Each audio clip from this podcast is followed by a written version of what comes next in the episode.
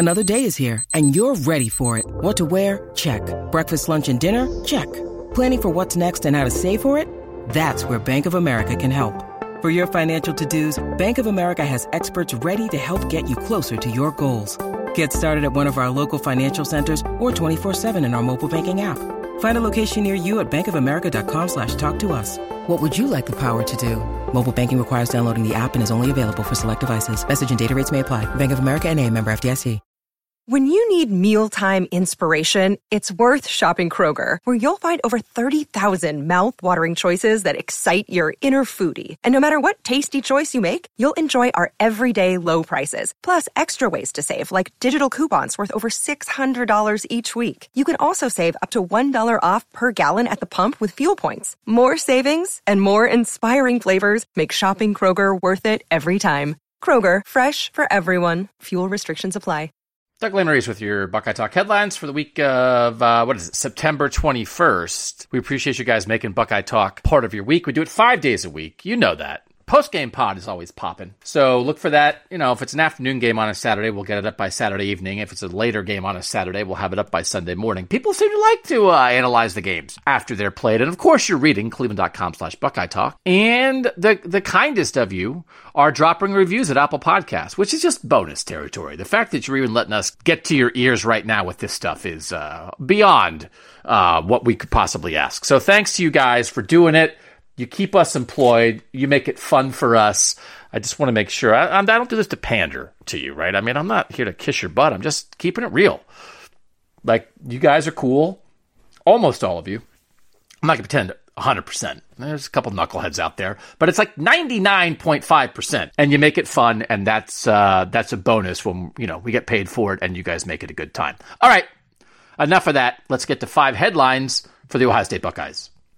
Oh man, defensive changes. Doug Lesmerises of Cleveland.com. We saw it. We wondered about it after Ohio State's loss to Oregon. What would they do about the defense? And Ryan Day did do something. He took the play calling duties and he took them from Kerry Coombs, who had been hired back from the NFL to be the defensive coordinator here, gave him to Matt Barnes against Tulsa. Wasn't perfect, but you did see some changes. You saw more two, two high safety looks. You saw a little more post snap rotation with the safety coming down, just a little bit more action for the quarterback's eyes. So there's not as much static stuff. Saw some blitzes. Saw a really good pick, almost picked by Denzel Burke. It was initially ruled a pick, then overturned when Denzel Burke had off coverage in a cover three look, was able to break on the ball. Sometimes in a man coverage for those corners, you're right on top of the receiver. You, often you have your back turned, you're trying to get your hand up. It's hard to make a play on the ball. Denzel Burke, sometimes you want your corners off so they can break, and Denzel Burke did that perfectly. So again, lot more zone, and then that Tulsa quarterback found some holes in the zone. These guys have to get used, I think, to playing it. They didn't play it great, but at least it was a, something a little different. So it was like I think some of the problems were a little different. One thing that was consistent is not enough pass rush. So this is all going forward for Ohio State, but the change has been made. We didn't know that Ryan Day would do it for sure, but he did. So keep that in mind. They're trying to figure this out defensively, which at least is something. Make sure you're reading cleveland.com slash Buckeye Talk and listening to Buckeye Talk five days a week. TreVeyon Henderson. Oh, mama. We knew it was coming. I tried. Uh, I think most of you agreed. Doug Lesmerises of Cleveland.com. TreVeyon Henderson, five star freshman. Game three, breaks out. Record rushing day for a freshman at Ohio State. Broken Archie Griffin record 277 rushing yards. Man, he's good. Got wiggle, quick feet, quick to the hole, second level moves, juke to safety on a run that took one to the house. He puts runs away. He was the number three running back week one. He was the number two running back week two. They got to him in week three and get ready for three years of this. He's not going anywhere. TreVeyon Henderson is by far the best running back on this roster. Everybody knew that.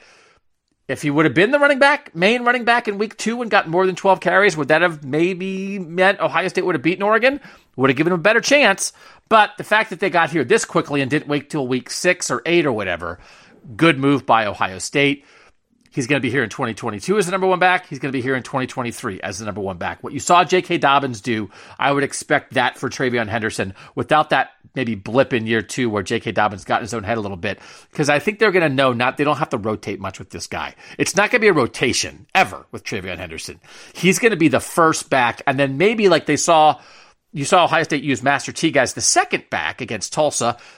You don't want TreVeyon Henderson carrying the ball 35 times a game. That's okay. You could have a second running back, but everyone knows who the guy is. He announced himself. He's here. Some of you knew it. I knew it. Get ready. And by the way, he's the last chapter in my recruiting book, The Road to Ohio State. It's out now. You can find it on Amazon at bookshop.org in bookstores in Ohio.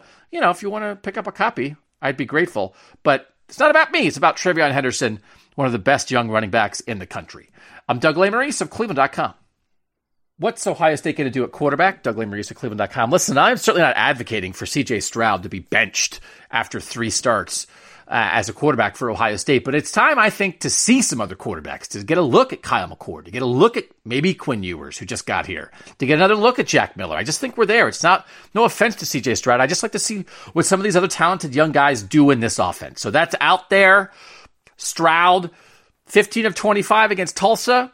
You know, good. Had a bad pick, had a really bad pick, missed some throws still is maybe not taking the best read every single time. It's a lot of just normal young quarterback stuff. But when you have as many good options as Ohio State has, it just creates, I, I wouldn't even call it controversy. I mean, why do options have to be a bad thing? And I think early on, maybe in the preseason, we were talking about it that way. And I think we got a sense from Ryan Day. It's like, listen, man, options are good. So if options are good, you got to try your options. So that's where we are with the Ohio State quarterback situation. CJ Stroud very well might be their best quarterback, but I would like to see some other guys get a shot on the field. Maybe that'll happen over the coming weeks as CJ Stroud works out a lot of normal growing pains, but also shoulder stuff. He keeps pumping his shoulder. Like it, that's just a lingering thing. You wonder what's up with that. So you have to think about at least Kyle McCord getting a shot sooner than later to get on the field for the Ohio State Buckeyes. For the quarterback stuff, for recruiting stuff, everything about the Ohio State Buckeyes, make sure you're reading cleveland.com slash Buckeye Talk. Is it possible that Ohio State's only the third best team in the Big Ten? When's the last time you even thought about something like that? It's Doug Lesmerises at cleveland.com. Penn State, looking pretty good. Beat Wisconsin early, beat Auburn week three, looking interesting. Iowa, looking pretty good. Beat Indiana, beat Iowa State, then beat Kent State. It's an interesting place to be. And it's not necessarily a shot at Ohio State. A lot of times, like, we want the Big Ten to be better. And the Big Ten does look a little better right now. Iowa in the AP poll after three weeks, number five, Penn State number six, Ohio State 10. And guess who's creeping up? Michigan.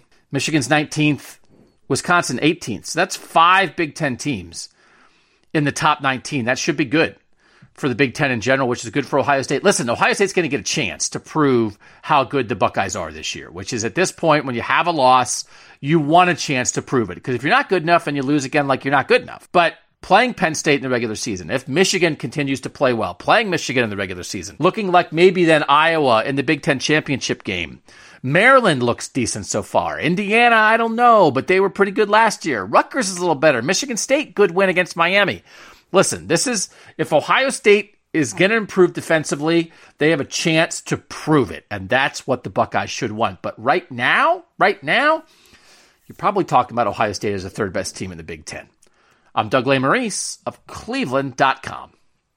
Denzel Burke, true freshman corner. It's just an amazing story. An amazing story for Ohio State so far. He is their most reliable cornerback. He is a true freshman. Again, at a place like Ohio State, true freshmen shouldn't be relied on that much but he's being relied upon because of some injuries, but also now he's not coming off the field. He's not, he's their number one corner. Cam Brown and Sevyn Banks were the veterans that we expected to be their top two corners entering this season. They both dealt with some injury issues. Cam Brown, neither of them actually played week one, right? And then Denzel Burke kind of took control of that. Cam Brown has now gotten back on the field. He's still maybe not himself entirely, but he's looked pretty good. And Sevyn Banks, after a weird start to the season, didn't play in the first two games, played in a backup role in week three. Looks like he's going to be their third corner right now. You would have expected coming into this year he'd be their first corner, but it's Denzel Burke. If you're looking for bright spots on this defense, and I know people are, look at that guy. Almost had a pick last week, breaking on the ball, tight coverage, played a pretty good amount of offense in high school. Did play some defense, but he came in in the spring, impressed in April, impressed in August, and here we are in the season and this kid is a year removed from high school and playing at a really high level. We thought maybe this year one of the big problems for Ohio State would be the corners. As as much as the defense has struggled, it has not been the corners. At least not after week one. Denzel Burke and Cam Brown playing pretty well the last couple weeks, but Denzel Burke, best among them. Credit to that young guy getting it done for the Ohio State Buckeyes. I'm Doug Lesmerises. I'm on Buckeye Talk with Nathan Baird and Stephen Means five days a week. I'm also on the College Football Playoff Show. If you haven't listened to that, try that wherever you find podcasts. We have those episodes coming out every Tuesday and Wednesday.